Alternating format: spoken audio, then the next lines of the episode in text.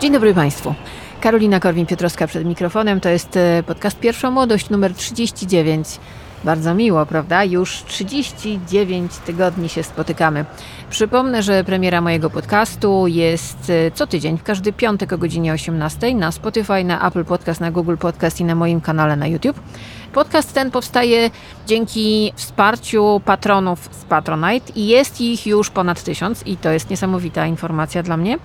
Dzięki Wam mogę robić to, co lubię, mogę robić to dokładnie tak, jak chcę ze wszystkimi tego konsekwencjami. Bardzo Wam dziękuję, bo dzięki Wam także nie musiałam ostatnio wziąć reklamy kosmetyków testowanych na zwierzętach, mm, reklamy alkoholu, gdzie napisano w briefie nie używamy słowa reklama, mm, pozdrawiamy Łokik, i reklamy wyrobów tytoniowych.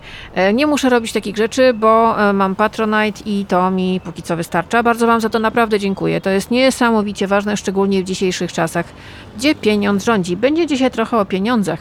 Będzie też trochę o tym, co nas czeka i o tym, w czym funkcjonujemy. Chcemy tego, czy nie chcemy, jesteśmy w tym unurzeni po końcówki naszych włosów i choć możemy mówić, jestem apolityczny, mnie to nie dotyczy, nie robaczku, dotyczy cię to. Dotyczy cię to od poniedziałku do niedzieli, dotyczy cię to we wszystkie dni, miesiące i lata twojego życia. A mówię tu o polityce. Mana, mana. Mana, mana. Mana, mana.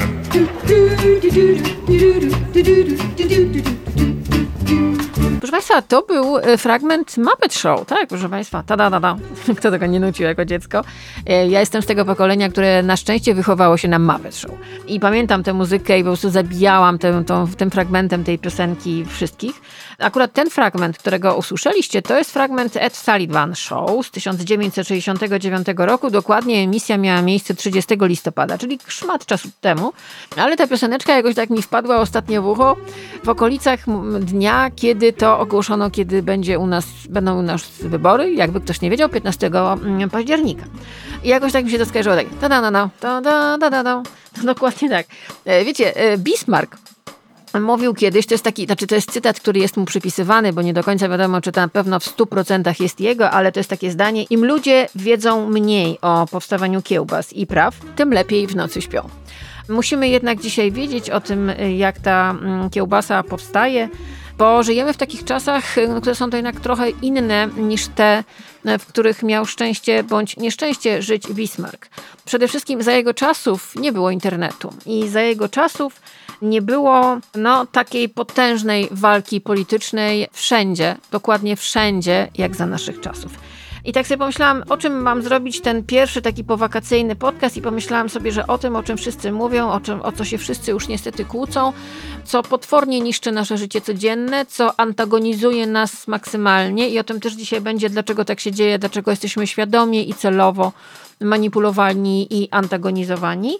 Ale zacznijmy może od takiego pewnego fragmentu, który ja w ogóle kocham ten film i uważam, że ta scena to jest taka scena, że można by podłożyć mm, różne inne współczesne postacie pod tych bohaterów, ale zostawić im ten tekst w ustach, ponieważ no, to mówi bardzo dużo o walce politycznej w dzisiejszych czasach.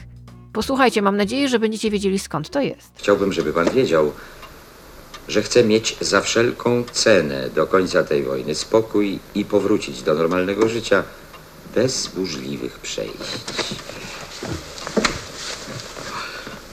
Teraz chodzi o to, żeby pan się zastanowił nad tym, co panu powiedziałem. Jedno z dwojga, albo obaj będziemy mieli spokój, albo się rozstaniemy. Bez żalu z mojej strony.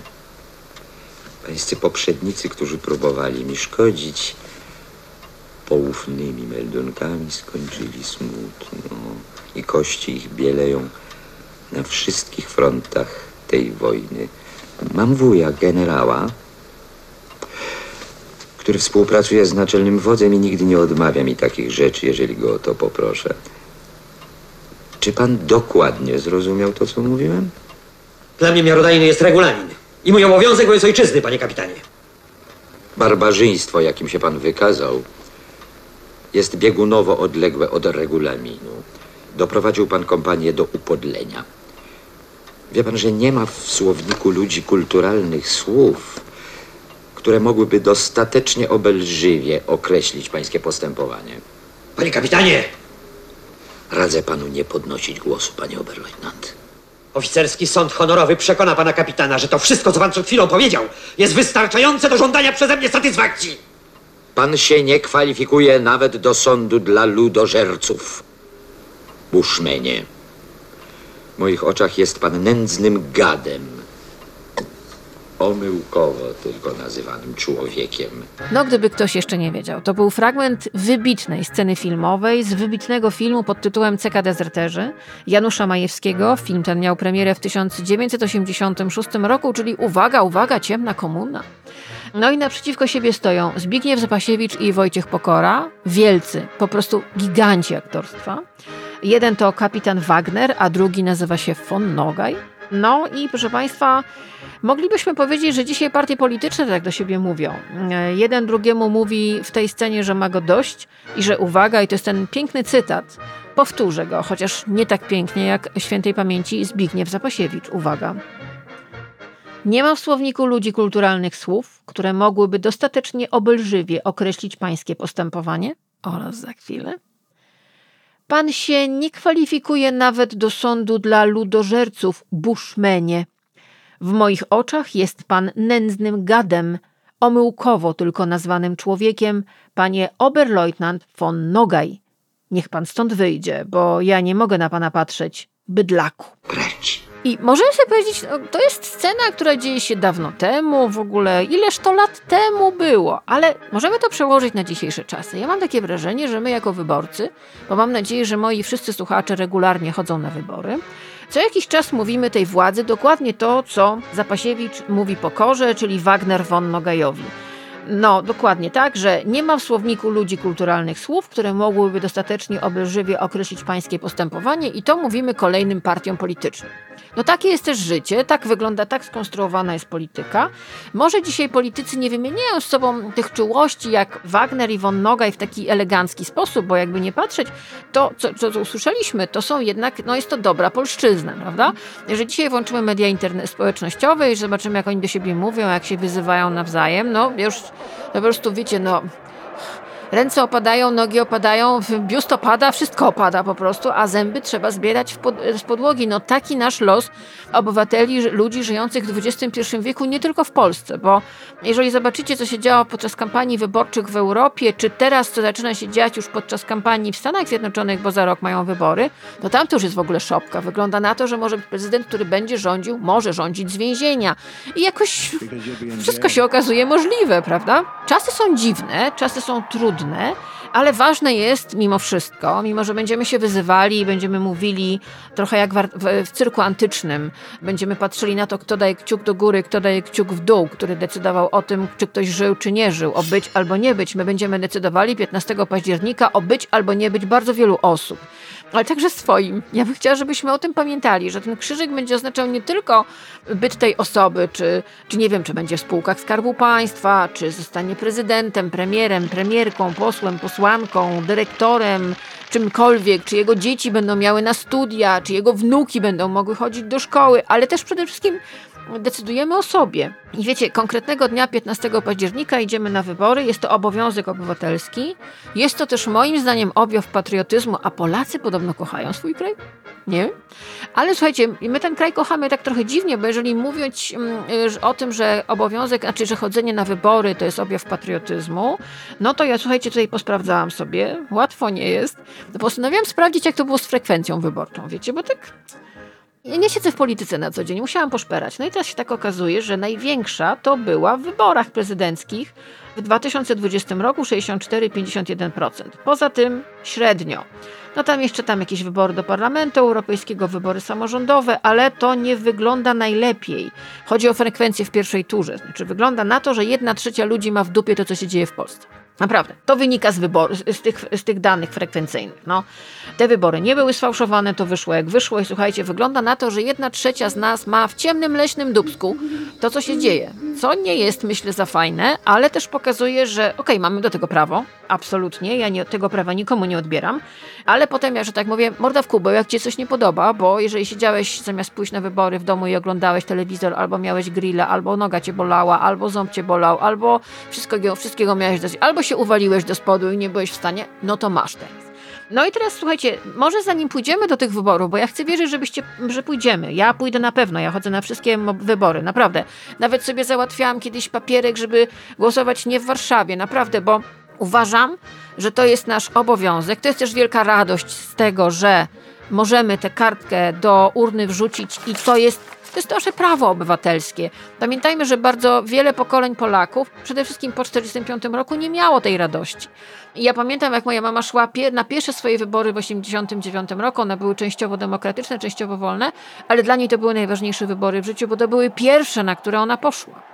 I dla niej to było święto. Ja tego do końca życia nie zapomnę. Dla ludzi wychowanych w komunie, który, którzy słyszeli z mediów rządowych o tym, że 99,9 ludzi głosowało, a oni byli w tym 1,1% i wyglądało na to, że jednak większość nie głosowała, ale oficjalna szczekaczka mówiła zupełnie co innego to dla nich możliwość pójścia na wybory, gdzie rzeczywiście mieli poczucie, mieli to świadomość siły swojego głosu, to było wielkie święto. No i tak sobie pomyślałam, że zanim pójdziemy na te wybory, bo tak jak mówię, chcę wierzyć, że wszyscy pójdziemy, to może zobaczymy kilka filmów, także dokumentów, ale też fabuły są niezłe.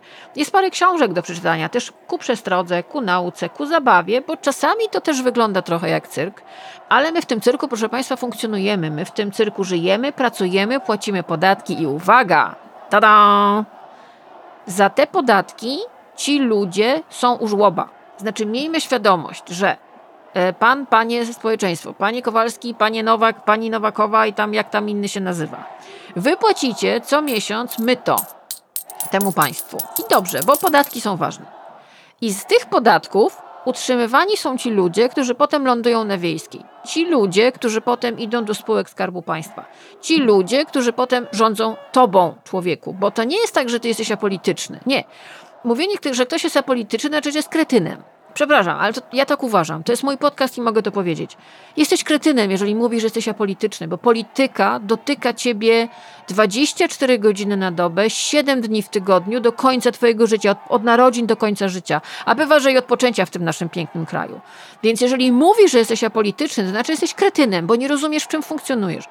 Polityka w dzisiejszych czasach też ulega wielu naciskom, manipulacjom, tak było zawsze, oczywiście, nie miejmy złudzeń, ale w dzisiejszych czasach, kiedy mamy internet, dzieją się rzeczy potworne. I jest taki film, dokument, który ja bym puszczała w szkołach, który ja bym puściła na wiejskiej, póki oni tam jeszcze siedzą, a nie, już nie siedzą chyba. Naprawdę, bo to jest coś, co pokazuje, jak doszło do bardzo wielu w ostatnich latach skandali politycznych, historii politycznych, które zaważyły na losach świata, a doszło do tego dzięki temu, że świat został zhakowany. Ten film to hakowanie świata. Oto fragment zwiastunu. The real game changer was Cambridge Analytica. They'd worked for the Trump campaign and for the Brexit campaign. They started using information warfare. Cambridge Analytica claimed to have 5,000 data points on every American voter.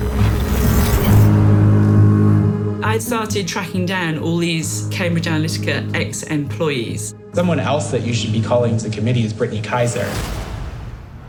Brittany Kaiser, once a key player inside Cambridge Analytica, casting herself as a whistleblower. The reason why Google and Facebook are the most powerful companies in the world is because last year data surpassed oil in value.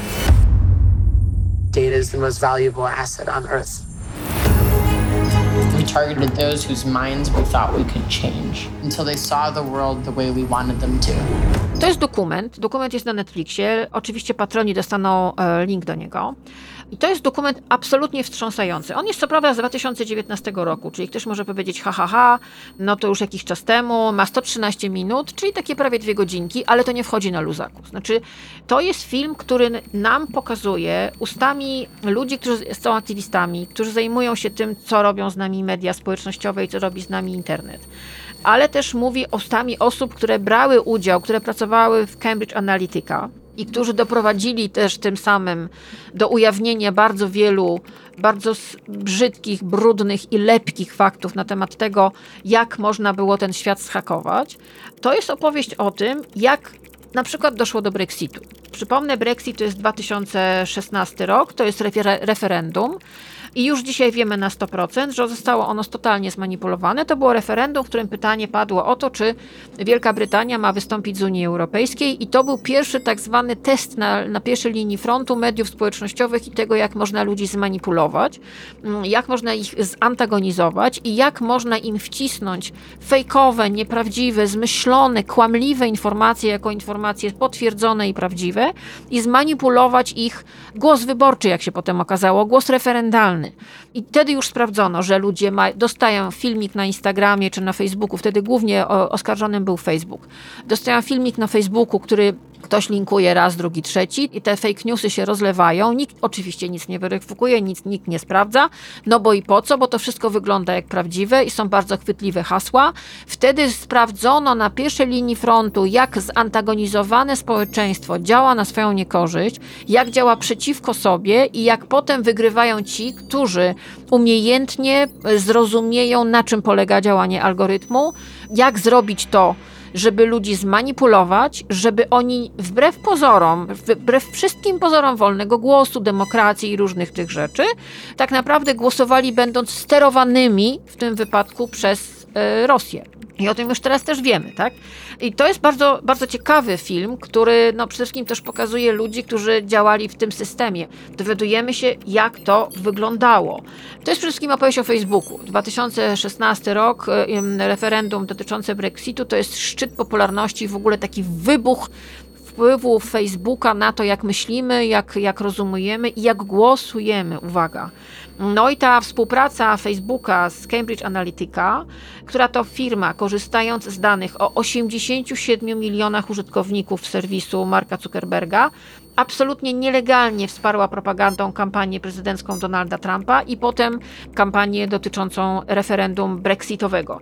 I to pokazuje, jak te dwa wielkie wydarzenia, które zaważyły na historii początku XXI wieku, czyli Brexit i wybory prezydenckie w Stanach Zjednoczonych, kiedy wygrywa Donald Trump, to dokładnie pokazuje, jak to zostało zrobione. I jak się ogląda ten film, to powiem Wam, robi się niedobrze. Ja pamiętam, obejrzałam go sobie teraz specjalnie e, przed podcastem, oglądałam go po premierze na Netflixie w 2019 i miałam takie wrażenie, znaczy, teraz mam jeszcze większe wrażenie, że siedzę naprawdę po uszy w szambie i jedyne, co mogę zrobić, to próbować sobie w tym szambie jakoś, jakoś próbować w nim płynąć, bo jeszcze wtedy w 2019 myślę, że nadzieje nasze na to, żeby to jakoś uporządkować, żeby nie dać się zmanipulować, były większe. Mamy rok 2023 i widzimy, co się dzieje. Po drodze był COVID, po drodze jeszcze mamy wojnę w Ukrainie, mamy całą masę sytuacji, które się dzieją na co dzień w Polsce i za granicą i widzimy, jak to bardzo wpływa na nas i widzimy, jak bardzo zmieniły nas media społecznościowe. I jedyne, co mnie moim zdaniem ratuje, to jest to, że jest wśród nas, chcę w to wierzyć, coraz większa świadomość manipulowania, bycia manipulowanym, bycia sterowanym, że przy pozorach absolutnej wolności, przecież mam prawo do wypowiedzi, każdy może wypowiedzieć. Świetnie. Tylko możesz nawet człowieku nie wiedzieć, że pisząc to, że masz prawo do wypowiedzi na Facebooku, czy na Instagramie, czy na innym komunikatorze, tak naprawdę jesteś już sterowany. I to jest przerażające. Ten dokument, moim zdaniem, dzisiaj oglądany w 2023 roku, jeszcze bardziej boli, bo po prostu pokazuje, że ta manipulacja, którą on opisuje, czyli wybory prezydenckie w Stanach i Brexit, to jest mały pikuś. Że my jesteśmy parę kroków dalej, albo nawet paręnaście. Uświadommy sobie, Cambridge Analytica miała ponad 5000 rekordów na temat każdego wyborcy w Stanach Zjednoczonych. Wtedy.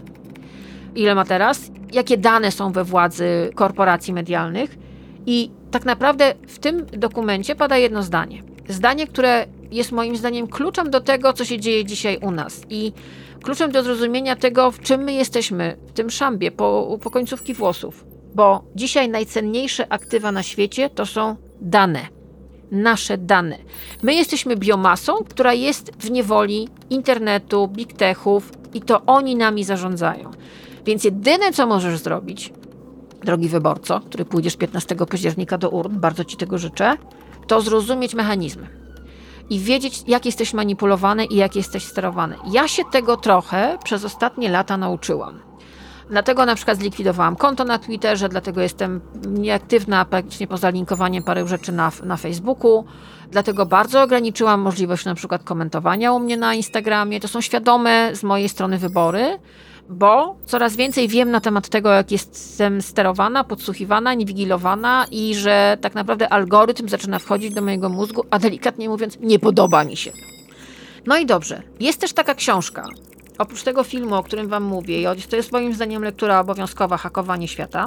Jest też książka, teraz muszę ją sobie zdjąć tutaj ze stosiku. Książka, którą ja przeczytałam, zachęcona recenzjami jej i nie zawiodłam się. To jest książka, którą ja bym wysłała wszystkim startującym w tym roku w kampanii wyborczej politykom. To jest książka, którą chciałabym, żeby przeczytały dzieciaki w szkołach. Dlatego, że ona im pokazuje, w jakim świecie przyjdzie im dorastać, a politykom, no nie wiem, czy oni z niej coś zrozumieją, bo oni są totalnie już zmanipulowani, ale tym, którzy jeszcze mają resztki mózgu i nie, nie wstydzą się go używać albo nie boją, to on pokaże, do czego to może wszystko doprowadzić. Książka nosi tytuł W trybach chaosu. Jak media społecznościowe przeprogramowały nasze umysły i nasz świat. Autorem książki jest Max Fisher. Ten podtytuł jest potworny. Jak media społecznościowe przeprogramowały, przeprogramowały, to jest bardzo ważne słowo, nasze umysły i nasz świat. Bo pamiętajcie, jak coś ci robią z twoją głową i cię mani- tobą manipulują, no to też manipulują światem, który masz dookoła siebie. To nie jest y, oddzielone. Nie. To jest system naczyń połączonych. I to jest tak naprawdę kilkusetstronicowa książka, która ma do tego w ogóle fenomenalną bibliografię, przypisy i to też samo w sobie jest w ogóle genialne, bo jak ktoś się interesuje tematem, to ma tutaj kom kompendium wiedzy na ten temat. Ale to jest przede wszystkim książka, która na przykład mi otworzyła oczy bardzo dokładnie, bo ja o tym gdzieś coś słyszałam. O tym, jak Facebook, Facebook, medium Marka Zuckerberga, miłego pana w szarym t-shircie, uważanego do niedawna za zbawcę i w ogóle dającego nam super rzecz, którym jest przecież Facebook i w ogóle media internetowe i spo- społecznościowe. Otóż nie wiem, czy wiesz, drogi użytkowniku, ja też to odkryłam i walnęło mnie to mocno, że Facebook przyczynił się do ludobójstwa w dawnej Birmie. Przyczynił się dosłownie. Facebook ma na rękach krew. Dosłownie. I na co dzień potrafi, o tym już wiemy i o tym się mówi na, szczę- na, na szczęście coraz więcej, doprowadzić nie tylko do ludobójstwa w Birmie. Można powiedzieć, to jest daleko. Nie, ale Facebook świadomie steruje tobą tak, że może cię doprowadzić do poważnych problemów psychicznych. I teraz zadajesz sobie pytanie, czy oni o tym nie wiedzą? Nie. Oni doskonale o tym wiedzą. Oni tylko rżną głupa na jakichś tam przesłuchaniach, na przykład w kongresie, gdzie Mark Zuckerberg ślicznie uśmiechnięty mówi: Nie wiedziałem, bardzo jest mi przykro, przepraszam. Wiedział. Wiedział i wiedzieli wszyscy ludzie, którzy, którzy z nim pracowali, i ta książka jest między innymi o tym, bo to jest nie tylko o tym, że na przykład mówi, że chcesz sobie kupić buty i nagle okazuje się, że Facebook podrzuca ci reklamy butów, albo że twoje dziecko ma katar i mówisz o tym komuś w rozmowie i nagle się okazuje, że wyskakują ci reklamy seropu na katar, ciepłych koców dla dziecka i na przykład bielizny termicznej. My się z tego śmiejemy, bo my już to wiemy, tak? że jesteśmy podsłuchiwani, niewigilowani, że nasze telefony, nasze telewizory, nasze komputery, nasze zegarki nas, nas podsłuchują i inwigilują, że zbierają nasze dane, to dane. To jest to klikanie w te cookies, te ciasteczka, tak? Ja już przestałam dawać zgody na jakiekolwiek ciasteczka. Od y, paru lat tego nie robię i muszę przyznać, że mam mniej tych reklam. To rzeczywiście nie daję. Mam wszystkie blokady włączone. Nie chcę tego, po prostu nie mam ochoty, żeby jakiś po prostu algorytm wiedział o mnie więcej niż, niż już i tak wie. Więc ja tego nie robię, natomiast wiem, że nie chcę oceniać ludzi, którzy machinalnie klikają agree, agree, agree. No i potem mają, prawda? Tak naprawdę reality show ze swojego życia w ogóle bez władzy nad swoim własnym życiem zostają. Ale to jest historia o tym, książka w trybach chaosu, o tym, jak rzeczywiście platformy społecznościowe i ich algorytmy zawładnęły naszymi działaniami. I to jest jeden do jeden. Naprawdę Fisher zrobił ogromną robotę, żeby, żeby to udowodnić. Proszę Państwa, to jest udowodnione. Znaczy, kiedyś było, rzeczywiście była prasa, były, była telewizja, było radio, ale oni też oczywiście, i to jest prawda, próbowały wpłynąć na nasze działania. Natomiast nigdy nie było to tak doskonale sformatowane pod każdego z nas, żeby na te nasze działania wpłynąć. Internet, media społecznościowe, nasza obecność w internecie nie ma dzisiaj życia bez internetu, czyli my jesteśmy wszyscy w tej jednej, Boże, jak mi się kiedyś podobało to słowo, a dzisiaj chce mi się żygać, globalnej wiosce.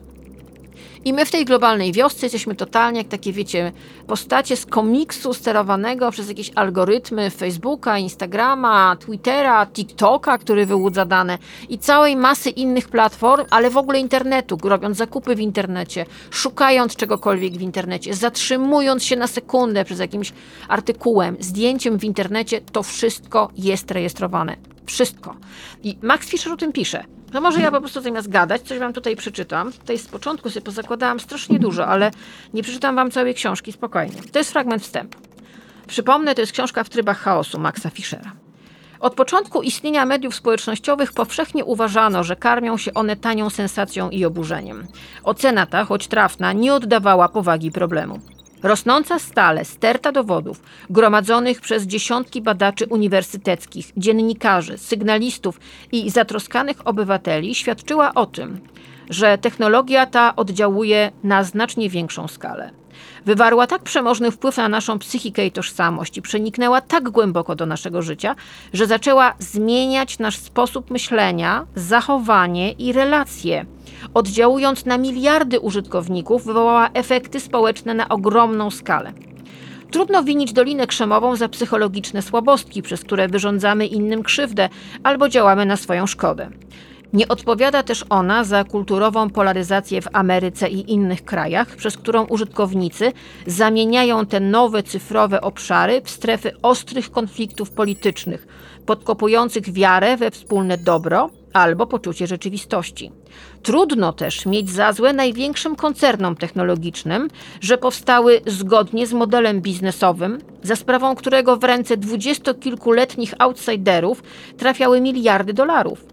Inwestorzy, nie bacząc na podejrzane motywacje swoich podopiecznych, oczekiwali od nich natychmiastowych, kolosalnych zysków. Przedsiębiorstwa te gromadziły największe fortuny w historii. Wykorzystując ludzkie skłonności i słabości, zainicjowały nową erę w życiu społecznym. Konsekwencje, które, jak się wydaje z perspektywy czasu, uważny obserwator przewidziałby dużo wcześniej, przysłoniła ideologia, w myśl której spędzanie czasu w sieci daje szczęście i wolność duchową. Niebagatelną rolę odegrał też ten rodzaj kapitalizmu, który zrodził się w Dolinie Krzemowej. To przez niego, na czele przedsiębiorstw zawiadujących naszymi umysłami, stanęła subkultura cynicznych dwudziestolatków o milenarystycznych poglądach. To jest początek tej książki, która w ogóle opowiada nam nie tylko o Birmie, i o tym, jak Facebook doprowadził tam do ludobójstwa, ale proszę Państwa, między innymi o Pizzagate. Ja myślę, że każdy, kto jakkolwiek śledzi politykę, e, dokładnie bądź też niedokładnie, kojarzy hasło Pizzagate. To jest tak naprawdę coś, co e, doprowadziło do tego, że Hillary Clinton przegrała w wyborach z Donaldem Trumpem.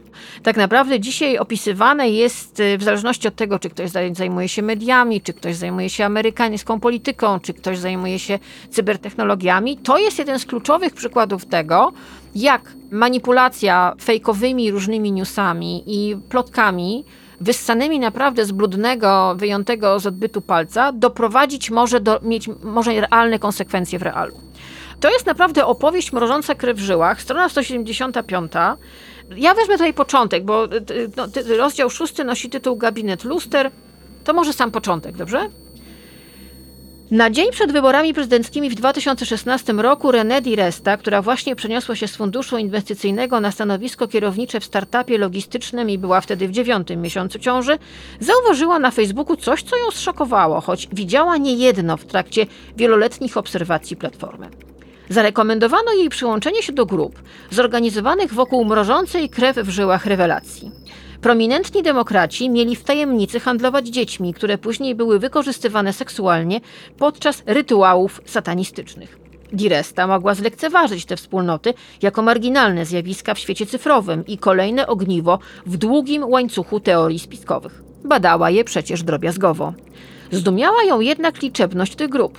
Należały do nich dziesiątki, a nawet setki tysięcy osób. Niektóre posty udostępniono ponad 100 tysięcy razy – Wtedy jeszcze nie zdawała sobie sprawy, że jest świadkiem narodzin cyfrowo wygenerowanego ruchu, który za cztery lata stanie się potężnym odłamem Partii Republikańskiej, zrzeszającym miliony wyznawców teorii spiskowej zaangażowanych w kampanię przeciwko amerykańskiej demokracji.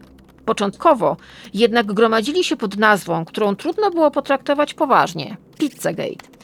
To jest rozdział o tym, skąd to się to wzięło. I to jest rozdział o tym po prostu, że to nas czeka. Jeszcze może fragment. To jest trochę tak, jak robione są te wybory, tak? Jak, jak to wygląda. I to jest dość przerażające. Uwaga. Przez kolejne miesiące samozwańczy stróże internetu, dziennikarze, komisje kongresowe i ustępujący z urzędu prezydent oskarżali media społecznościowe o szerzenie dezinformacji i stronniczych komunikatów, które utorowały Trumpowi drogę do Białego Domu. Platformy po krótkim okresie pokuty za pomniejsze grzechy, takie jak udostępnianie forów rosyjskim propagandystom i rozpowszechnianie fake newsów, w dużej mierze wyparły się winy, jak zwykle. Jednak w kilka godzin po ogłoszeniu wyników wyborów to właśnie szeregowi pracownicy Doliny Krzemowej jako pierwsi rzucili cień podejrzenia na media społecznościowe. Podczas zebrania wstrząśniętej załogi YouTube'a, zwołanego przez dyrektor naczelną Susan Wójcicki, dyskusja koncentrowała się wokół niepokojącego faktu, że najczęściej oglądane filmiki o tematyce wyborczej pochodziły ze źródeł szerzących dezinformacje, takich jak Breitbart i od zwolenników teorii spiskowych pokroju Alexa Jonesa. Podobne obawy wyrazili pracownicy Facebooka. Wyniki wyborów z roku 2016 pokazują, że misja Facebooka zakończyła się klęską, napisał ktoś na wewnętrznej tablicy informacyjnej firmy. Ktoś inny stwierdził, niestety, Newsfeed ma na celu optymalizację zaangażowania w serwisie. Jak się przekonaliśmy podczas wyborów, bzdury bardzo mocno angażują użytkowników. Pojawił się i taki wpis. Firma jest skończona. To może ja powtórzę to jedno zdanie. Bzdury bardzo mocno angażują użytkowników. I takich zdań w tej książce wstrząsającej, bardzo mocnej, bardzo mądrej, do niej link dostaną oczywiście patroni, Max Fisher w trybach chaosu. To jest nie tylko o wyborach w Stanach Zjednoczonych, to jest nie tylko o ludobójstwie, ale to jest także o tym, jak bardzo algorytmowi zależy na tym, żeby nas skłócić. I że miłe newsy się nie klikają. I skąd się wzięło to, że miłe informacje, prawdziwe informacje, sprawdzone informacje, zweryfikowane informacje się nie klikają, a klikają się clickbaity. Żyjemy w niewoli clickbaitów. Ja, jako osoba, która obserwuje media głównego nurtu, jestem totalnie przerażona, jak konstruowane są tytuły. Kiedyś, za dawnych czasów, jeszcze jak pracowałam w analogicznych mediach, mówiono nam, że tytuł ma odnosić się do tego, co jest w tekście i nie może przekłamywać. A teraz się okazuje, że im bardziej tytuł kłamie i zmusza ciebie za pomocą słów kluczowych do tego, żebyś w to kliknął, od tego zależy twoje życie, od tego zależy twoja pensja. Ci biedni media workerzy w tych biednych debilomediach klecą te tytuły, w które my klikamy wielokrotnie, bo one są tak skonstruowane, żeby właśnie skłonić nas do tego, żebyśmy kliknęli. A za każdym razem, jak klikamy w takie gówno, to jakiś grosik leci do kieszonki na konto tego, kto ma te media. Pamiętajcie o tym. Ale też jakaś komórka rakowa dostaje się do naszego organizmu. Ta trucizna się sączy. Dokładnie wtedy. Mana mana. Mana mana. Mana mana.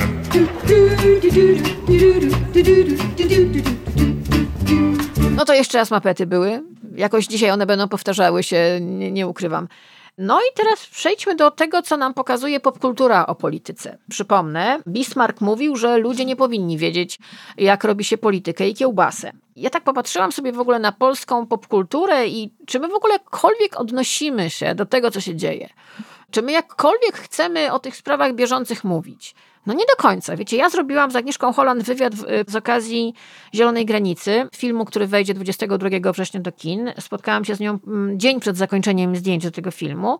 No i ona mi powiedziała, że z jednej strony bardzo do, wysoko ceni w ogóle poziom kinematografii polskiej, bo jest on rzeczywiście fenomenalny w ostatnich latach.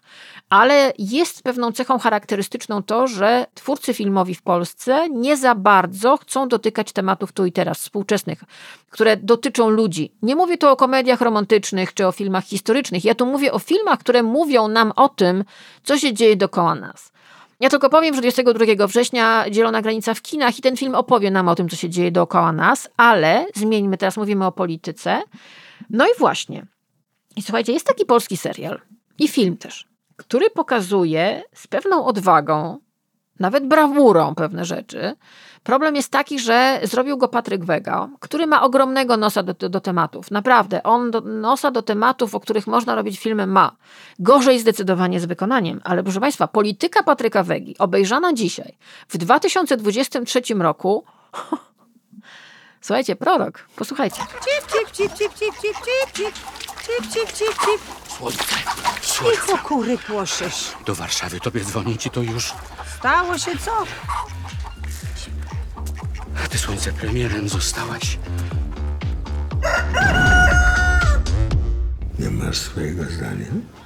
Mam? Czy nie mam? Gdzie mi z tym? Przecież to flaga Unii. Mowy nie ma. Będzie się zlewać z żakietą. Nowym pełnomocnikiem ministra zostałem powołany ja. Odpalę koguta, wypierdalę na pas zieleni. Czołem żołnierze! Zajebiście. Jeśli ktoś myśli za dużo, to z niego chujnie żołnierz. Jadziem na Berlin!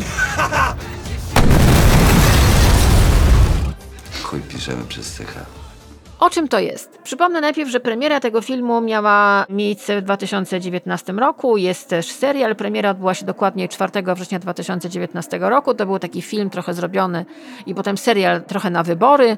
No wiadomo, jak to się wszystko skończyło, nieważne. Ale słuchajcie, to jest o tej kiełbasie. Bo to jest serial i film, które pokazują Oczywiście w przerysowany, niezbyt czasami smaczny sposób, ale kto powiedział, że polityka jest smaczna i nieprzerysowana? Brutalny sposób, czasami głupi, ale wiecie, ja to obejrzałam teraz specjalnie. I to jest oczywiście niezbyt dobrze zrobione. Ale jeżeli chodzi o to, co to nam pokazuje, to to jest petarda. To jest potworna petarda. To jest trochę zapomniana rzecz, którą ja bym Wam radziła sobie teraz włączyć, żebyście zobaczyli, kto rządzi Polską i kto będzie rządzić Polską, bo generalnie to jest w ogóle o wszystkich politykach, bo tam nie ma tylko polityków, y, którzy teraz rządzą. Tam się też dostaje opozycji i bardzo dobrze, bo musi jej dostawać po tych tyłeczkach utrzymywanych za nasze podatki porówno. Ale to w ogóle pokazuje mechanizm władzy. Wedze, chcąc nie chcąc, udało się gdzieś pokazać pewne mechanizmy robienia tejże kiełbasy, o której Bismarck mówił, że ludzie nie powinni wiedzieć, jak to się robi.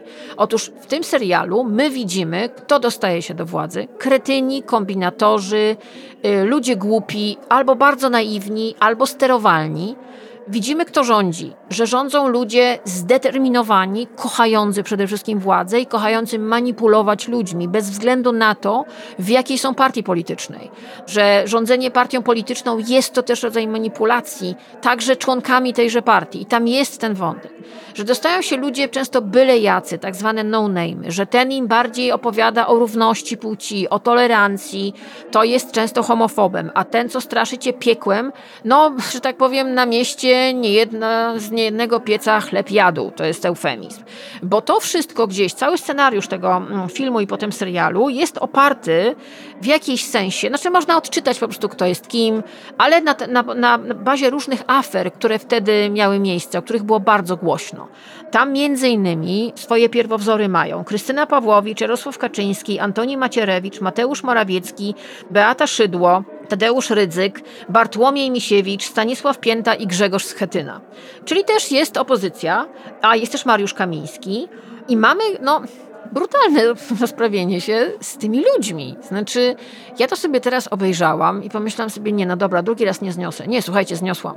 Może dlatego, że są wybory i ja jestem za chwilę i że jestem bombardowana zewsząd po prostu e, różnymi twarzami polityków, żeby nie powiedzieć mocniej, którzy mi mówią, co mam robić, gdzie mam iść, na kogo głosować i w ogóle, to ja sobie włączam film Polityka Patryka Wegi i sobie myślę, dobra, odrzucam na chwilę moje uwagi e, recenzenckie do tego, jak on jest zrobiony, ale jak jeżeli zobaczymy, jaka jest esencja tego, to wam powiem tyle. Krew to mrozi. Ludzi nie trzeba słuchać. Mają zapierdalać za miskę ryżu. Tak jak my. Mi nie starcza do pierwszego. Pobieg na drugą posesję! A ten ojcze dyrektorze? Same strzępy. Ale bank to wymieni. Liczy się każdy wdowi grosz. Każda partia jest jak ul. Jest królowa, matka, ja i są robotnice. Tak jak ty. A co z demokracją? Mamy. Ul się napierdala z ulem. To jest wasz koniec! Koniec bezczelnych zdrajców, niemieckich szmat, piątych kolumn i totalistów! Na rozkaz! Bawimy się, panowie!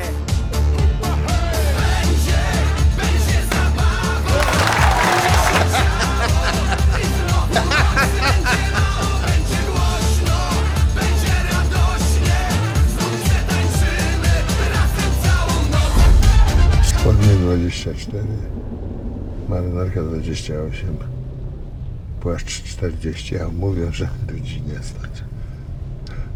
Ale to pralnia była. Ja się przecież na tym nie znam. Ja... Niech pan spojrzy. Ja coś, tak? Nic nie umiem. No i co z tego? też kiedyś będzie posłem. To było o polityce Patryka Wegin, który nie jest filmem wybitnym. Tak jak mówię, u niego z reżyserią to tak różnie, natomiast niewątpliwie ma on talent ogromny do wyszukiwania tematów. No i tę politykę e, zrobił. Ale mamy taki serial, który, proszę Państwa, wiecie, to jest niewiarygodne. To jest absolutnie niewiarygodne, bo jest u nas jedna rzecz nakręcona, wybitna i opowiada dokładnie o tym, o czym mówił Bismarck, o tym robieniu kiełbasy. O tym, czego nie widzimy, opowiada o kulisach i opowiada o tym, kto dostaje władzę w takim kraju jak Polska, ale też można wstawić każdy inny kraj, słuchajcie. Albowiem tym filmem, tym serialem jest kariera Nikodema Dyzmy. No tak człowiek tak od dzieciństwa patrzy na siebie. I przyzwyczaił się.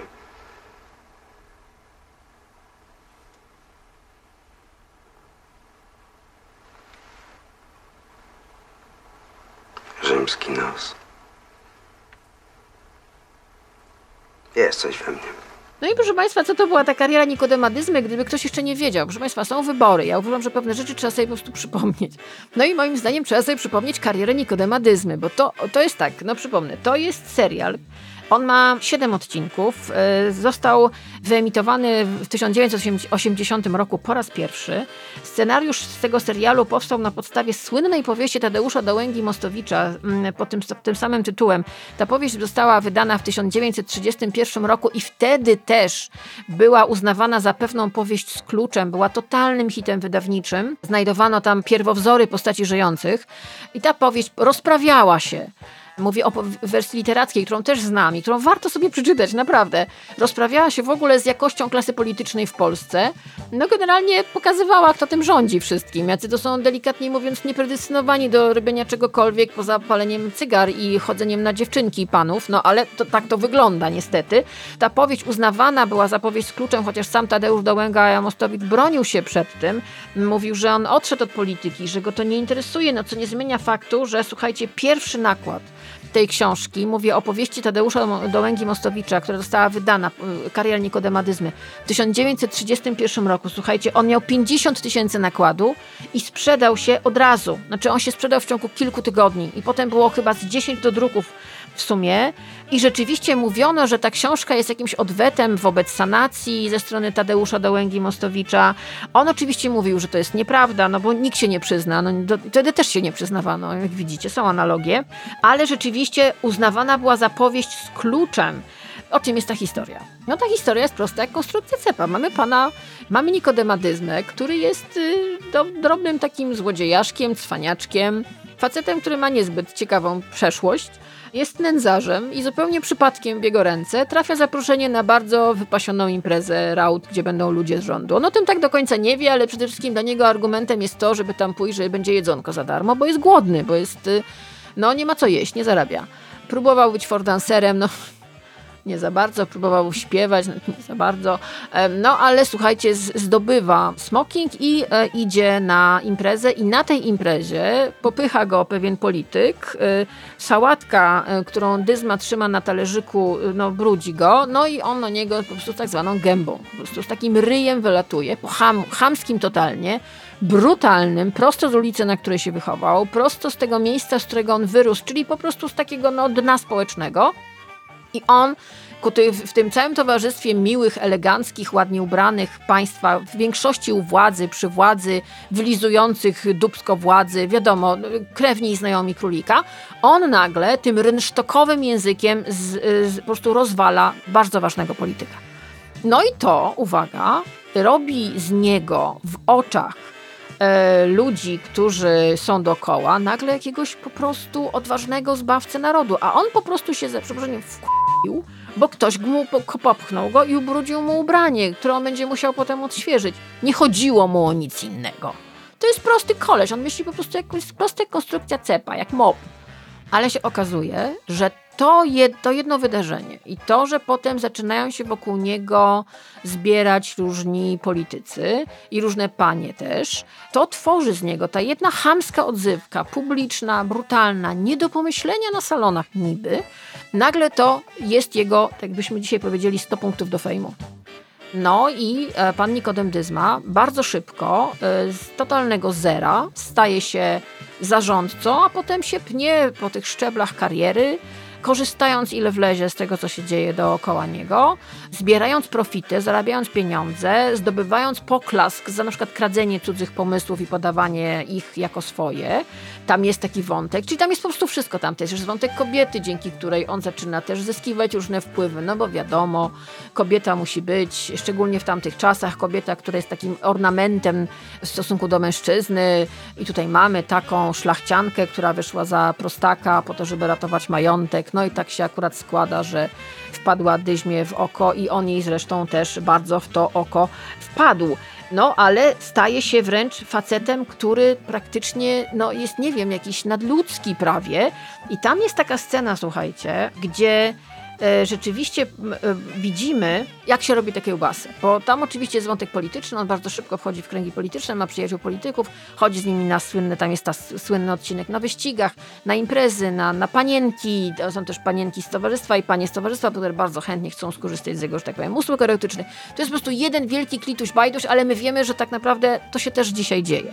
I jest tam taki jeden moment, ja ostatnio oglądałam jednego polityka, który mówił o zbożu z Ukrainy i tak sobie pomyślałam, haha, dyzmy nie oglądał. No dobra, posłuchajcie sobie. Książka wyszła w 1931 roku, serial w 1980, mamy rok 2023, posłuchajcie sobie o zbożu. Czytał pan materiały, które panu przesłałem? Oczywiście. Jutro jest posiedzenie rządu. Rozmawiałem z ministrem Jaszyńskim. Obiecałem mu moje poparcie dla projektu ministra skarbu. I bardzo źle pan zrobił, panie prezesie. Źle? To jest najgorszy interes, o jakim słyszałem. Przecież to jest samobójstwo. Jak to teraz, kiedy jest najgorsza koniunktura, sprzedawać zboże? Zboża mamy pod dostatkiem. Cała Europa zalana jest zbożem. Teraz tracimy na tym interesie 30 do 40%. Przecież to jest szaleństwo. Poza tym rzucenie takiej ilości zboża na rynek międzynarodowy obniży ceny i nasze obligacje spadną na pysk. Naprawdę, panie prezesie, gdybym pana nie znał, to bym pomyślał, że pan sam nie orientuje się we własnym planie gospodarczym. Panie Zygmuncie.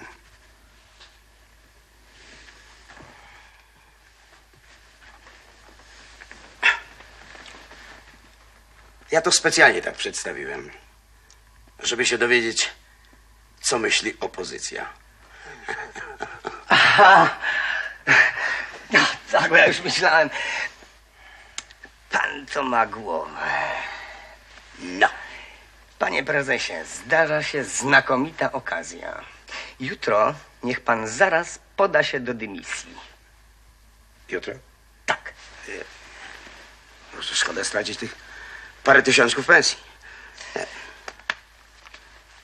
Ja poczekam. Poczekam do ślubu. Nie warto. Rząd zaakceptuje pomysł ministra skarbu. Pan zrezygnuje, bo on morduje bank zbożowy. I pan nie chce brać za to odpowiedzialności. No. Myśli pan?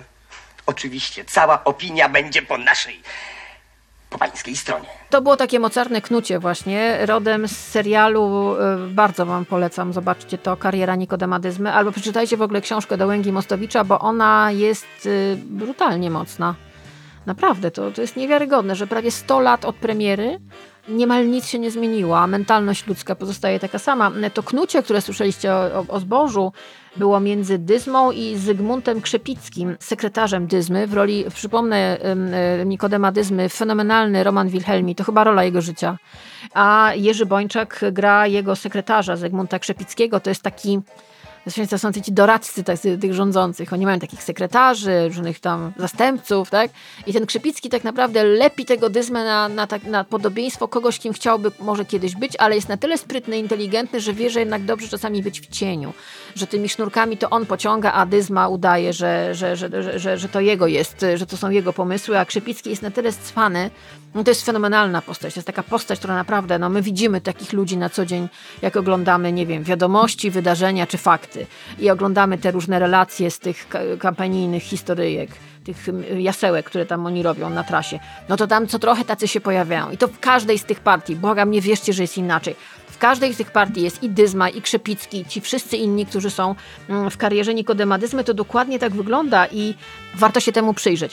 No i a propos tej siły. To teraz jeszcze posłuchajcie jeszcze jeden fragment e, z kariery Nikodemadyzmy, bo tam jest jeszcze zrobię taki wątek. Bo takie jest zdanie, które ja lubię, ono mnie przeraża czasami, ale i bardzo mnie śmieszy też. że polityka jest sexy.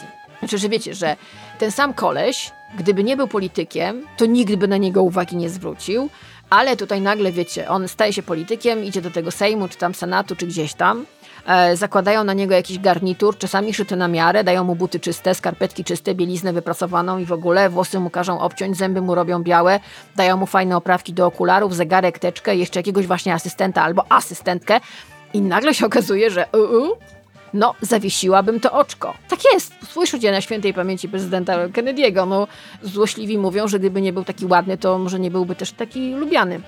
Bo uroda jednak i w ogóle jakby siła męska, teraz się, no, no jeszcze pamiętajmy, do, do niedawna polityka była mężczyzną. Od niedawna polityka powoli, z wielkimi bólami staje się kobietą. To będę bardzo mnie bawiło. To będzie jedyny odnośnik do polskiej polityki. Naprawdę bawiło, ale czy miałam ochotę się popłakać, bo było ogłoszenie paktu senackiego, który ogłaszali mm, szefowie partii opozycyjnych i byli tam oczywiście sami faceci. I ja tak sobie myślę, Dobrze, bardzo, ale już kobiety to już wygumkowano. Znaczy, oczywiście oni sobie tym parytetem teraz wycierają twarze na prawo i lewo i mam nadzieję, że z tego coś wyjdzie, ale słuchajcie, już mogliby tam postawić jakieś zastępczynie, bo wiem, że mają. Nie wiem, bo to tak źle wyglądało. Tak źle wyglądało, ale wróćmy do dyzmy i do tego, że polityka jest sexy. Znaczy, historia dyzmy jest dokładnie taką opowieścią. Ja wam zaczęłam o tym, jak on patrzy na siebie i szuka tego y, rzymskiego profilu, tak? I tak sobie myśli, coś jest coś we mnie, tak? No i on taki, taki właśnie taki mały Jasio, który, nie wiem, bullyingowała go cała szkoła i on pomyślał, ja się na was zemszczę i będę politykiem i zostaję tym politykiem. Oczywiście to jest taka moja konfabulacja. E, I on tam, dają mu ten garnitur, koszulę, pudrują mu nosek. Nie wiem, niektórzy mają też botoks, to widać, oni są robieni, tak? Nauczony jest, jak te e, dłonie w piramidkę składać, jak ładnie machać na mównicy sejmowej, żeby to było wiarygodne, jak mówić. I taki to właśnie wychodzi, taki, taki awatar, ładnie ubrany i nagle, prawda, Patryk Wega w polityce opisuje pewien romans pewnego posła, co niektórzy mówili, Jezu, naprawdę? No tak, no słuchajcie, polityka robi z ludźmi inne rzeczy, różne rzeczy i też na przykład dodaje im do męskości. Dzisiaj biorą Viagrę i idą do Sejmu. Kiedyś mieli tylko ich pójście do Sejmu albo do zostanie jakimś tam doradcą albo ministrem i tak jest z dyzmą. Znaczy męskość dyzmy, ten jego chamski, brutalny język, to jego takie no ten testosteron, który mu się uszami wylewa, brak jakiejkolwiek ogłady i manier w ogóle, no w, znudzonych paniach z towarzystwa wzbudza, że tak powiem, ogromne pożądanie. Tam jest totalny wątek.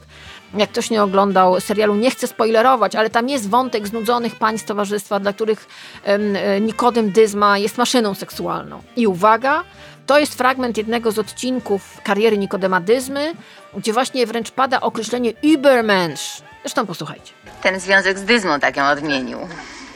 Przedtem była taka zwiędła. Miłość to bardzo dobra kosmetyk. A pan Dyzma to fenomenalna mężczyzna. Tak, a skąd hrabina o tym wie? O, ma chérie Yvonne. Pani sama o tym mówiła, n'est-ce pas? O czym panie dyskutują? Zastanawiamy się, kto jest przystojniejszy, czy pan Dyzma, czy pan Krzepicki. O, Zyzio jest oczywiście śliczny. Ale pan Dyzma to typ męża stanu. Wielki człowiek. Nie wiem, czy można oceniać go jak zwykłego mężczyznę. Nein. Nein, nein. On jest Übermensch. No i to właśnie Ewa Szykulska mówi o tym Übermensch, czyli taki, on jest nad człowiekiem po prostu, bo jest świetny w łóżku. Jest świetny w łóżku, ale też oczywiście tam w Sejmie przy okazji, w rządzie coś tam robi, prawda, jest bogaty i w ogóle e, wszyscy się go słuchają. Czyli Übermensch, czyli generalnie ten taki e, jakby z takiego prost, prostaka i chama z brudnymi paznokciami i tłustymi włosami, nagle jedna odzywka chamska robi Übermenscha, polityka i człowieka, który zarządza e, zbożem. No dokładnie, ale to rzeczywiście w serialu mm, Kariera Nikodema Dyzmy jest fenomenalnie pokazane i uważam, że to jest taki serial, który ja bym teraz puściła wszędzie. Na szczęście jest y, y, w internecie. Oczywiście patroni dostaną linka. No dobrze, to w takim razie przechodzimy teraz dalej. No właśnie, lata 30., kiedy toczy się akcja książki Kariera Nikodema Dyzmy, no to jest ten moment, kiedy Hitler dochodzi do władzy, kiedy y, faszyzm staje się, no niestety, zakałą. A mamy rok 2023 i myślę, że od parunastu dobrych lat mówi się o próbach odrodzenia faszyzmu. Hasło faszyzm użyję tego słowa, stało się gdzieś modne, stało się pewnym kluczem, stało się pewnym hasłem, które jest bardzo często używane też w tych mediach społecznościowych, o których mówiłam Wam wcześniej, że są po to, żeby głównie nas antagonizować. I dostałam do ręki książkę, którą połknęłam. Naprawdę całą noc ją czytałam. Książka nosi tytuł Faszyzm, który nadchodzi. To jest książka, e, w której są rozmowy Przemysława Witkowskiego, który nie wziął się z jakiegoś tam sufitu, bo to jest politolog, historyk idei, jest adiunktem w Collegium Civitas, jest badaczem ruchów i grup radykalnych oraz związków ideologii i popkultury. Jest e, autorem kilku książek. Tutaj czytałam, żeby niczego nie pomylić z internetu. I słuchajcie, to jest książka, która jest totalna. Ona jest podzielona na trzy części: idea, wróg i droga. I teraz Wam przeczytam tytuły tych rozdziałów, żebyście wiedzieli, o czym to jest. W dziale Idea, w książce Faszyzm, który nadchodzi, mamy od narodowego odrodzenia do światowej wojny, potem losem Europy jest Ameryka Południowa czasów zimnej wojny, następnie w czerwcu 1914 roku było też bardzo spokojnie. Chyba ktoś wie, co było w czerwcu 1914 roku, a jak nie, to niech sobie sprawdzi. Następny. Gdybyśmy wreszcie mieli Mussoliniego, bardzo ciekawy wywiad, oraz ostatni w tym dziale Pancerz przed zarazą.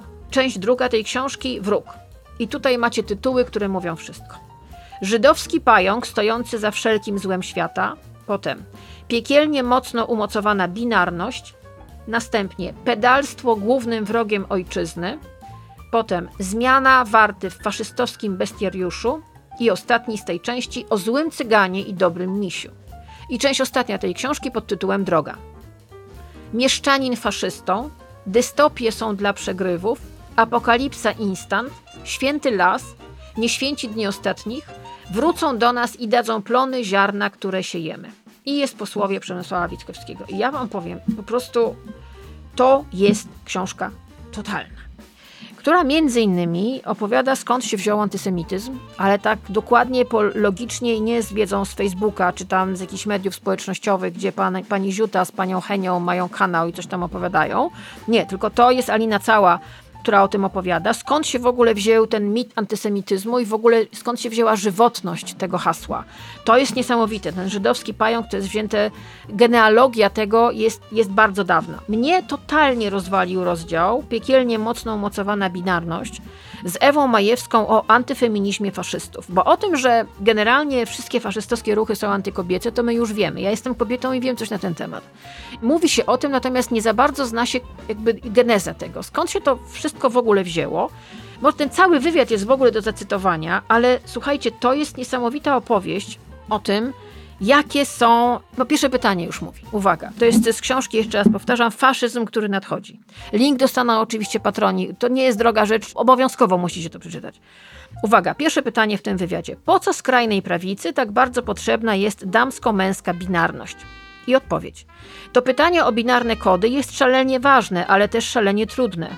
Całe polityczne spektrum jest uwikłane w jej bardzo niewygodne dla kobiet formy.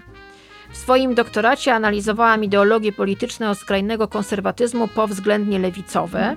Jednak dla mnie sama binarność niekoniecznie jest problematyczna. Jestem w stanie docenić podziały dialektyczne, które mogą się przydać do katalogowania świata analizy. Tragedia zaczyna się w momencie, gdy w tę binarność jest wbudowana przemoc, nierówność i odmienne wartościowanie. W patriarchalnym układzie kobiecość jest bowiem produkowana z pozycji braku tego wszystkiego, co mężczyzna ma. On jest, o dziwo, zawsze wyposażony w rozum, decyzyjność, sprawczość. A kobietę budujemy poprzez odwrócenie tego obrazu. Ona nie ma tego rozumu, decyzyjności. No i to jest, powiem, że ktoś czarno na białym opowiedział nam, o co tutaj chodzi. I dalej. Mamy kolejny rozdział Pedalstwo głównym wrogiem ojczyzny z Jackiem Kochanowskim o faszystowskiej homofobii. Pierwsze pytanie. Czy zgodzisz się z tezą, że homofobia weszła w polskiej sferze publicznej w miejsce zajmowane przez antysemityzm? I powiem tak, to pytanie mówi wszystko, o czym jest ten wywiad. Ono nagle otwiera nam głowę na to, że kiedyś był antysemityzm, a dzisiaj mamy homofobię i że podobnymi słowami, tak jak kiedyś antysemici, dzisiaj nazywamy ludzi z kręgów LGBT. To jest bardzo ciekawe fragment może tego wywiadu. To jest odpowiedź na to pytanie, które zadałam przed chwilą. Czy zgodzisz się z tezą, że homofobia weszła w polskiej sferze publicznej w miejsce dawniej zajmowane przez antysemityzm? I odpowiedź. W pewnym sensie tak. Bardzo widoczne są próby mobilizowania wyborców hasłami obrony zagrożonej tożsamości narodowej i czystości kulturowej, czy przeciwstawiania się obcym. I tym obcym w Polsce stali się w prawicowej narracji gej, lesbijka czy osoba trans. I tam jest dalsza, dalszy ciąg tej historii. I ostatnie, też y, historia o tym, skąd się u nas wziął w lęk przed Arabem. Zmiana warty w faszystowskim bestiariuszu z Przemysławem Wielgoszem o rasizmie i islamofobii. I to też jest niesamowita opowieść, która mi na przykład otworzyła oczy, od kiedy nagle pojawiła się ta figura złego Araba, i tutaj specjalnie użyję słowa ciapaty, który gwałci nasze białe kobiety. To jest taka figura retoryczna, która się pojawia bardzo często i zawsze odkopywana jest w momencie kampanii wyborczej. I teraz e, przeczytam fragment tego wywiadu, który jest wstrząsający i ja uważam, że ten wywiad z książki Faszyzm, który nadchodzi, powinien być w szkołach. Żebyśmy coś zrozumieli, bo to wszystko nie wzięło się z sufitu. To nie wzięło się tylko z tego Facebooka, czy z tego Twittera, czy z tego YouTube'a. To, to nie wzięło się stamtąd. To jest głęboko osadzone. I tutaj mamy pytanie: skąd ten lęk białego mężczyzny przed tym rozpasanym seksualnie Arabem czy czarnym? Odpowiedź. Ten lęk przed nieokiełznaną seksualnością ma bardzo konkretne źródło ekonomiczne i polityczne. Jest on formą odwrócenia uwagi od tego, co było rzeczywistym problemem od XVII wieku, czyli przemocy seksualnej, której podlegały niewolnice, a u nas na przykład pańszczyźniane chłopki. Przemocy, która jak wiemy wcale się nie skończyła. Z drugiej strony to lęk przed niesubordynacją i emancypacją białych kobiet, przed utratą kontroli nad nimi, przed sytuacją, w której mogą one same wybierać sobie partnerów seksualnych. Ekonomiczne źródła zachodnich obsesji seksualnych dobrze ilustruje ewolucja prawa w koloniach angielskich w XVII wieku. Ustanowiono wówczas tam zasadę, że status dziedziczy się po matce, nie po ojcu, jak było w prawie rzymskim, co otworzyło drogę do powstania kultury gwałtu na niewolnicach. Jej upowszechnienie przyczyniło się do rozwoju populacji niewolniczej w Stanach Zjednoczonych, mimo stosunkowo niewielkiego importu ludzkiego towaru z Afryki. Spora część niewolników była tam po prostu potomkami kobiet gwałconych przez oficjalistów i panów na plantacjach. Wizja czarnego gwałciciela, żywa w Stanach Zjednoczonych jeszcze w drugiej połowie XX wieku, stanowiła próbę odwrócenia uwagi od rzeczywistych gwałtów. Podobna kultura gwałtu panowała w majątkach polskiej szlachty na Ukrainie jeszcze w XX wieku. I podobnie była ona maskowana narracjami o seksualnym rozpasaniu wschodnich kozaków zagrażających szlachciankom. W obu przypadkach chodziło o kamuflaż rzeczywistej przemocy seksualnej oraz narzędzie silniejszego podporządkowania białych kobiet białym mężczyznom.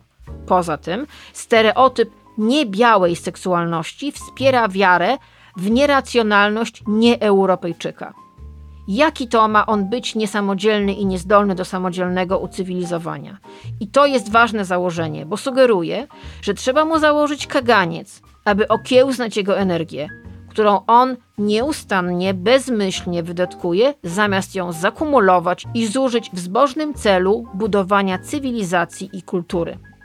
Słuchajcie, to jest książka, która rozwala system. Faszyzm, który nadchodzi, wywiady Przemysła Witkowskiego, to jest fascynująca rzecz. Uważam do przeczytania przed wyborami obowiązkowo. A propos tego w ogóle, o co chodzi z tymi wyborami, ja tutaj uderzam w mikrofon, wiem o tym, ale mam małe biurko, to już wiemy, ale mam książkę, która generalnie, słuchajcie, jest dla dzieci. Bo uważam, że słuchajcie, te dzieci, one kiedyś dorosną, te dzieci, które teraz obserwują swoich rodziców, którzy się kłócą między sobą i rzucają się sobie do tętnic, pytając, na kogo będziemy głosować, a ten to fajny, a ten to niefajny, a ten to ma wszy, a temu wali z ust, a ten to jest w ogóle świnia, a ten to kradnie. No wiadomo, polityka, wybory. Będzie coraz gorzej, nie, nie, nie mówię nic nowego. No ale słuchajcie, te dzieci, które teraz tam obserwują swoich starych i swoich dziadków, nie wiem, może już z dziadkami na przykład ktoś nie rozmawia, bo dziadkowie są z tej opcji politycznej, nie wiem, może już Wigilii dawno nie miały w domu normalnej, bo już nie można Polaków posadzić przy jednym stole wigilijnym, bo się zaraz zabijają. Wielkanoc, zapomnij, wakacje, urodziny, nie kiedy to było. Słuchajcie, jest taka książeczka, bardzo fajna. Nosi tytuł Po co te wybory? Napisała ją Elżbieta Lakowska. O, i uderzyłam w mikrofon. I to jest książka, która spokojny, normalny sposób dzieciom wyjaśnia to, jak ważne jest głosowanie w wyborach. jak tę książkę przeczyta dziecko, to ono zmusi rodzica, żeby poszło zagłosować, bo to jest książka, która opowiada o tym, jakie mogą być konsekwencje waszych decyzji. Wszystkich decyzji, które, do, których dokonujecie nad urną wyborczą. I to jest bardzo ważne, bo on na przykład tłumaczy, czym jest demokracja, o co chodzi z tym udziałem w wyborach, że to jest przywilej, że to jest wielkie szczęście. Ja cały czas mówię. I mówi wprost, ta mała książeczka dla dzieci, po co te wybory, mówi wprost o tym, że słuchajcie, jeżeli krajem rządzą mądrzy ludzie, to ludziom żyje się lepiej. Słuchajcie, dzieci o tym mają w książkach, a ja tego nie czytam, nie, nie widzę tego w mediach. Słuchajcie, ja, nie, ja, ja bym chciała doczekać momentu, kiedy będzie promowana mądrość, a nie jakieś przybieranki polityczne, słuchajcie. Do tego są bardzo fajne ilustracje i tu jest o wszystkim. Jest o kampanii wyborczej, o tym, jakie są prawa dziecka, na czym polega system emerytalny i zdrowotny. Jest o ochronie klimatu, uwaga. W ogóle oczywiście słyszeli, żeby jakoś nasi ulubieńcy startujący wybory jakoś tak się pruli na temat klimatu i tego, co nas czeka, czy tak skupiają się na tym, co o kim kto napisał na Twitterze, bo to już po prostu nie, nie ogarniam. Ale w książce pod tytułem Po co te wybory? Link dostaną patroni, kupcie ją swoim dzieciom. To jest bardzo ważna rzecz. Dzieci też będą pewnie was pytały o to, co, co, chodzi- o co chodzi. Jak włączacie pewnie jakieś me- media, prawda? One widzą. No, trudno, żeby nie zobaczyły. Ta kampania się rozkręca do 15 października, jeszcze sporo czasu. One wychowane są też w świecie polityki. Ja dzieci nie mam, ale mam znajomych, którzy mają dzieci, którzy mówią, że dzieciaki się wyzywają się po prostu od partii politycznych w szkołach, w przedszkolach i że ta taka zabawa w Sejm i e, ja już nie mówię, że wyzywają się gorzej, bo słyszą określenia, które na przykład padają z, z mównic sejmowych, z ust polityków i one to potem używają w wyzywaniu się na przykład w szkołach. I to nie jest takie fajne, bo wy pamiętajcie o tym, że to, co mówią ci politycy, to wiecie, oni sobie pójdą, pójdą sobie do tych spółek Skarbu Państwa, pójdą sobie, założą sobie te, te wille, te, te posiadłości, nakupują te wille we Włoszech, czy tam, gdzie oni je mają, czy w Hiszpanii, podobno też modny kierunek. Oni sobie stąd pojadą, oni będą mieli, wiecie, mają kupę hajsu, ustawieni są do końca życia, ale my zostaniemy tutaj z tymi naszymi umysłami zatrutymi tym całym gównem. Nasze dzieci będą łapały te określenia, których nie powinny łapać.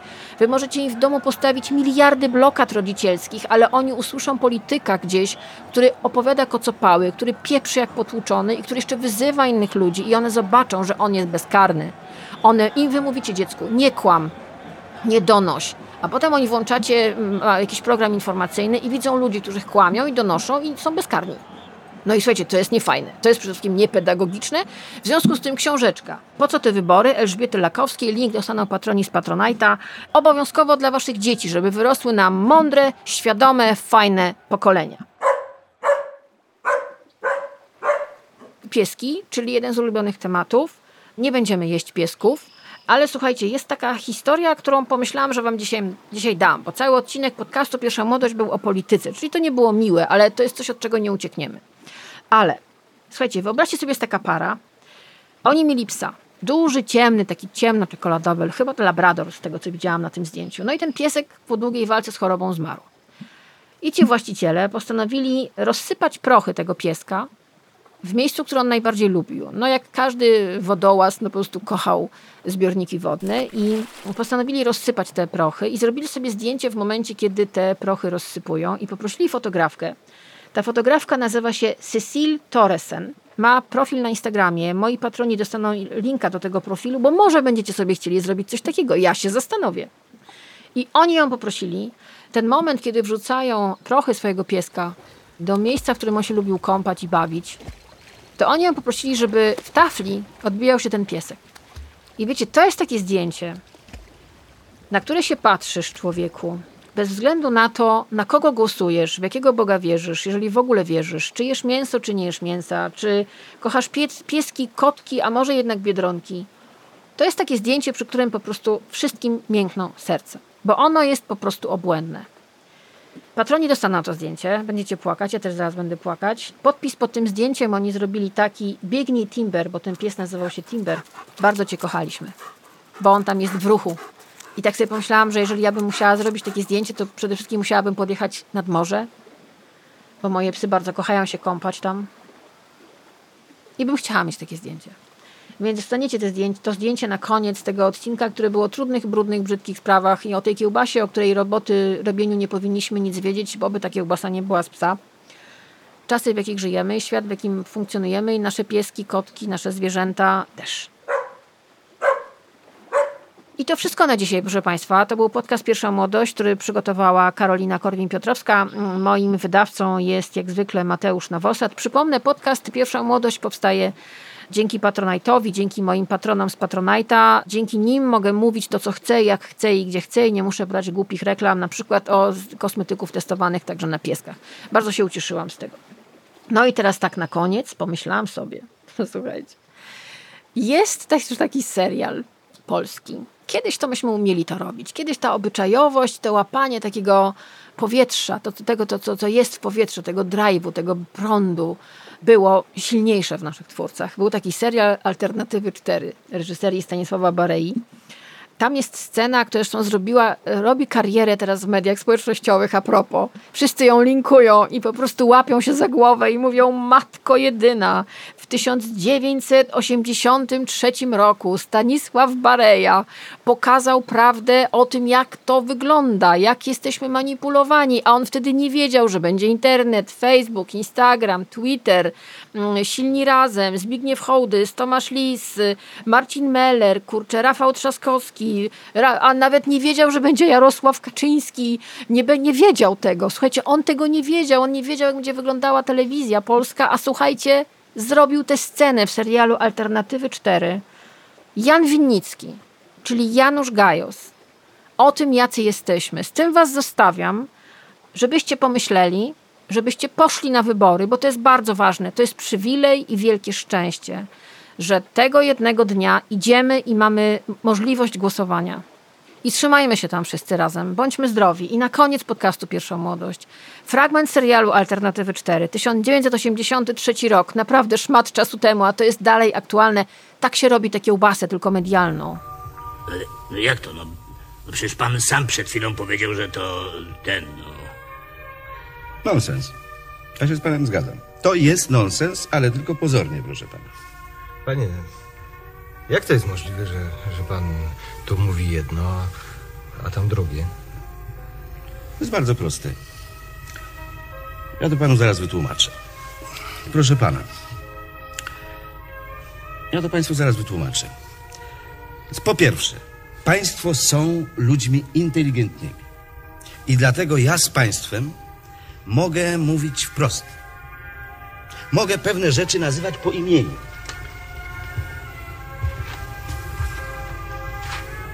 Tak, proszę państwa. Po imieniu. Czy pan sobie na przykład zdaje sprawę, kto ogląda telewizję? Proszę pana, myśmy robili badania. Wie pan, co się okazało? Okazało się, że 60% ludzi nie rozumie dziennika. W związku z tym do tych ludzi trzeba mówić inaczej. Trzeba mówić w ten sposób, żeby oni to zrozumieli. Trzeba pewne rzeczy, nie ukrywam tego, nawet zawoalować. A poza tym ludzie nie myślą. Ludzie nie myślą. Im się wydaje, że tylko oni oglądają telewizję. Proszę pana, przecież my jesteśmy doskonale obserwowani. Nie tylko przez przyjaciół, przez wrogów też. Na przykład tacy Amerykanie. Jak się dowiedzą, że my mamy trudności z produkcją mięsa, to wie pan, co się dzieje? Proszę pana, na całym świecie ceny mięsa idą tak, w górę. I my za to mięso potem też musimy płacić takie ceny. A jeżeli my te trudności przedstawimy jako przemyślane działanie, to wtedy to w nikim nie wzbudza podejrzenia. No, może poza naszymi obywatelami. Do usłyszenia za tydzień. Bądźcie zdrowi.